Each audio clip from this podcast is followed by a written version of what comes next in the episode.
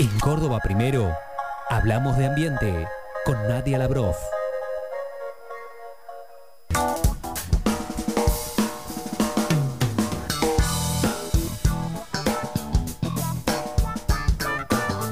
Exactamente las 11, 9 minutos, estamos adentro de la última hora del programa del día de hoy. Esto es Córdoba Primero Radio, temporada 5 aquí en Genen 107.5, genfm.com.ar. Cómo está el día es una eh, pregunta que me estoy haciendo yo mismo en este momento y voy a tratar de, responderme y responderles también al mismo tiempo eh, a ustedes. 19 grados la temperatura en Córdoba, 58% la humedad. 27 la máxima que se espera para el día de hoy, día con este, brisas de viento norte que van a hacer que siga en ascenso la temperatura y siga en descenso de algún modo la humedad en la jornada del día de hoy. Ya tuvimos la presentación obviamente de la columna, estamos hablando de ambiente con Nadia, este, con eh, la rusa eh, en este caso, para meternos de lleno en eh, algo que es una pregunta que lo vamos a plantear como una temática y que ella de algún modo va a ayudar a, eh, en este caso, em, eh, responderlo, y que tiene que ver con ambientalismo imperfecto. ¿eh? Vamos a tratar de, desentrañar este, justamente esa afirmación y ella obviamente nos, nos, va a ayudar a hacerlo. Nadia, ¿cómo te va? Buen día, te saludamos acá, Andy Jorge. Buenos días, ¿cómo están? ¿Todo bien? Bien, muy bien. ¿Y vos? Perfecto. Bueno, justamente hoy la idea es poder hablar de esto, de ambientalismo imperfecto. ¿Qué es esto?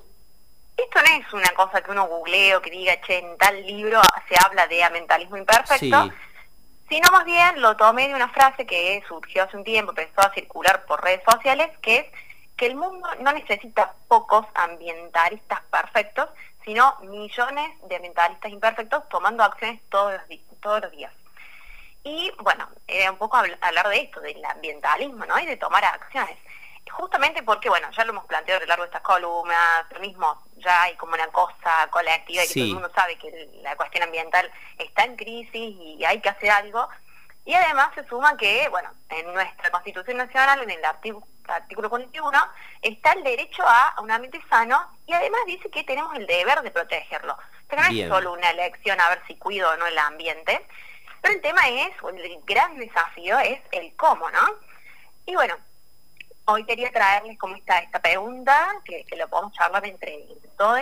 Eh, ¿Qué hacemos cada día para cuidar el ambiente? Cuando hablamos de esto, nadie hablamos, por ejemplo, de, no sé, este, fui al kiosco, compré un chupetín y en un momento le saco el papelito y, pienso dos segundos en tirarlo. Digo, estoy, estoy usando el, ejemplo más común, este, liso y llano, pero digo, y pienso dos segundos y no lo tiro y me lo guardo, este, hasta, no sé, el tipo que subió el otro día un video de la contaminación que hay este, en el lago San Roque para viralizarlo. Digo, eh, tomando todo tipo de acciones como algo que en su conjunto este, funcionan. ¿E-, ¿Es más o menos esa la idea?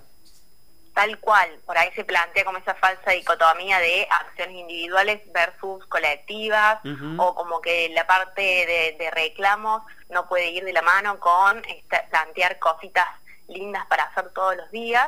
Eh, para mí va de la mano, es un conjunto, es lo que, es lo que decís vos. Entonces, bueno, por ahí nos, nos excede, o sea, no todos sabemos sobre la contaminación del, lago, no es tan fácil tener ese conocimiento técnico. Sí podemos, por ejemplo, compartir ese video, ¿no? Claro. En redes no te toma nada compartir eso, o si te gusta investigar, conocer un poco más. Eh, me parece que eso es importante. O esto que decías, bueno, lo del chupetín, eh, tiene todo un trasfondo cada uno de los productos que usamos, eh, que está bueno pensar como su antes y su después. ¿sí? O sea, ¿qué pasó antes para llegar a tener ese producto y qué pasa después? Generalmente, bueno, no, no es como muy positivo para el ambiente que ese, chupetín, que es casi que pura azúcar, tenga un palito de plástico y otro, un envoltorio de plástico, que todo eso es muy difícil de reciclarlo, prácticamente, digamos que no se hace. Entonces por ahí está bueno reducir el consumo de esos productos que a su vez afectan a la salud, ¿no? A los dientes, eh, bueno, consumir azúcar también es algo que está bueno poder eh, pensar, repensar qué cantidad estamos consumiendo. Eh, eso está, está, bueno pensarlo y mm, nada, me parece como importante plantear estas cosas. Y que me, bueno, que me cuenten ustedes qué piensan que hacen, qué otras cositas hacen ustedes mismos para cuidar el ambiente. La verdad que no lo había pensado desde una cuestión eh, alimenticia o alimentaria eh, en términos de lo que estás diciendo, ¿no? Por ejemplo, me, resulta como eh, bastante interesante e interpela un montón de cuestiones este, es, esa mirada ambientalista este, sobre eh, hasta pensar en los niveles de azúcar este, que tiene, por ejemplo, un chupetín, lo cual es cierto, este, pero además la cantidad de plástico que hay en, tan poco espacio, ¿no? Porque si vos te pones a pensar, el, chupetín es el tamaño de un caramelo que tiene un palito de plástico más todo un envoltorio de plástico de, mínima. Pero eh, lo, cierto es que en lo primero que pienso, Nadia, eh, al momento de, no sé, de, algún modo de aportar, eh, no se me viene mucho más a la cabeza que eh, tratar la cuestión de los residuos, ¿no? de, los famosos dos tachos, de, lo seco, reciclable y, lo que es más eh, cercano al, mundo del compostaje y demás, ¿no? que es lo, orgánico. y, y, lisa y llanamente en el ejemplo del chupetín, que, que es lo que te di, es lo que se me viene a la cabeza así rápidamente.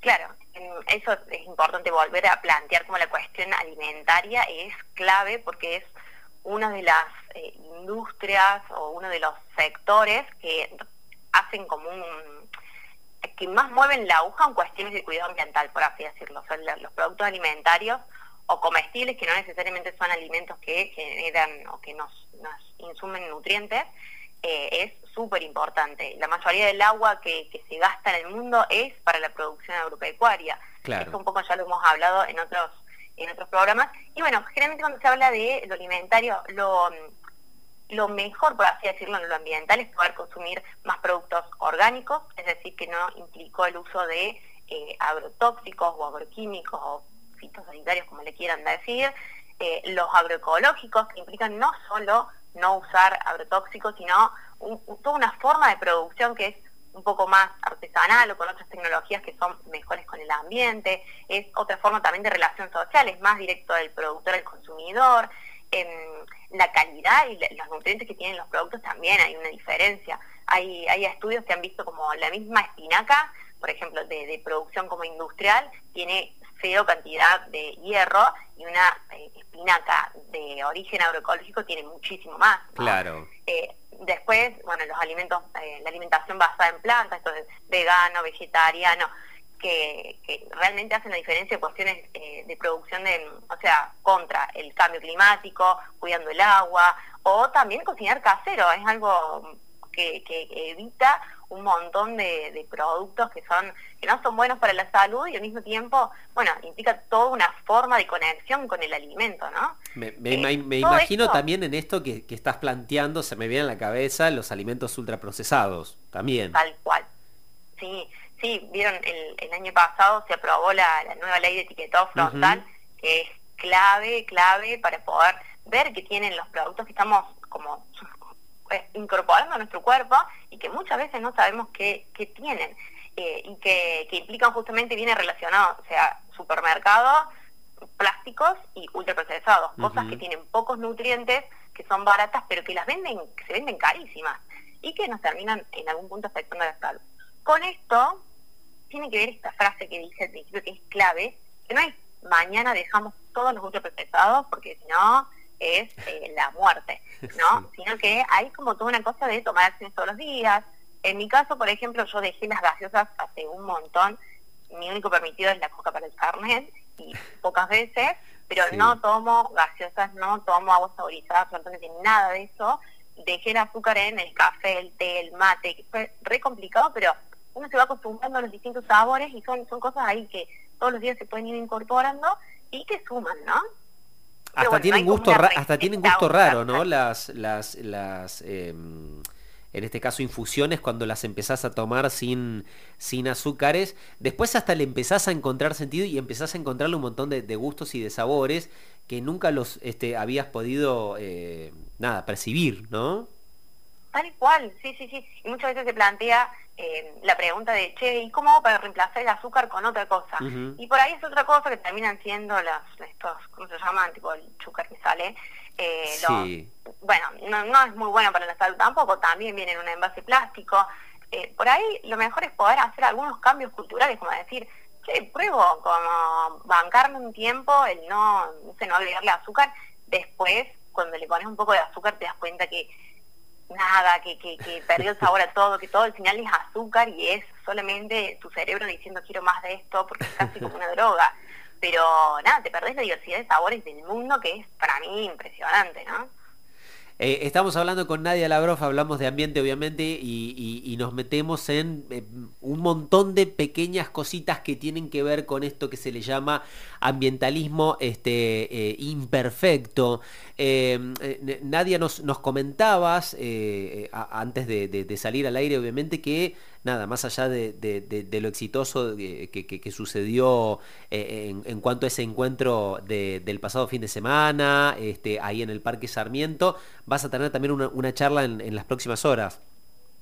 este domingo va a haber un evento en la Ciudad de las Artes organizado por jóvenes principalmente, en el que va a haber justamente distintas voces jóvenes contando historias eh, y ahí voy a estar ahí sumándome, contando un poco de la cuestión ambiental. El resto va a hablar de cosas que yo nada que ver, no entiendo nada, onda de deporte, eh, canto, cosas que, tecnología, bueno, muy interesante que haya toda esa diversidad eh, y dentro de eso, bueno, voy a estar hablando un poquito de ambiente. Lo buscan como, la fundación se llama Holly, como de jóvenes líderes, y pueden ahí sumarse, entrar al formulario, se anotan y van. Y va a haber una artista sorpresa, ¿sí? Ah, buenísimo, buenísimo.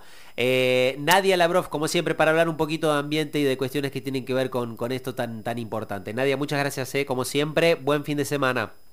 Gracias a ustedes, que bien.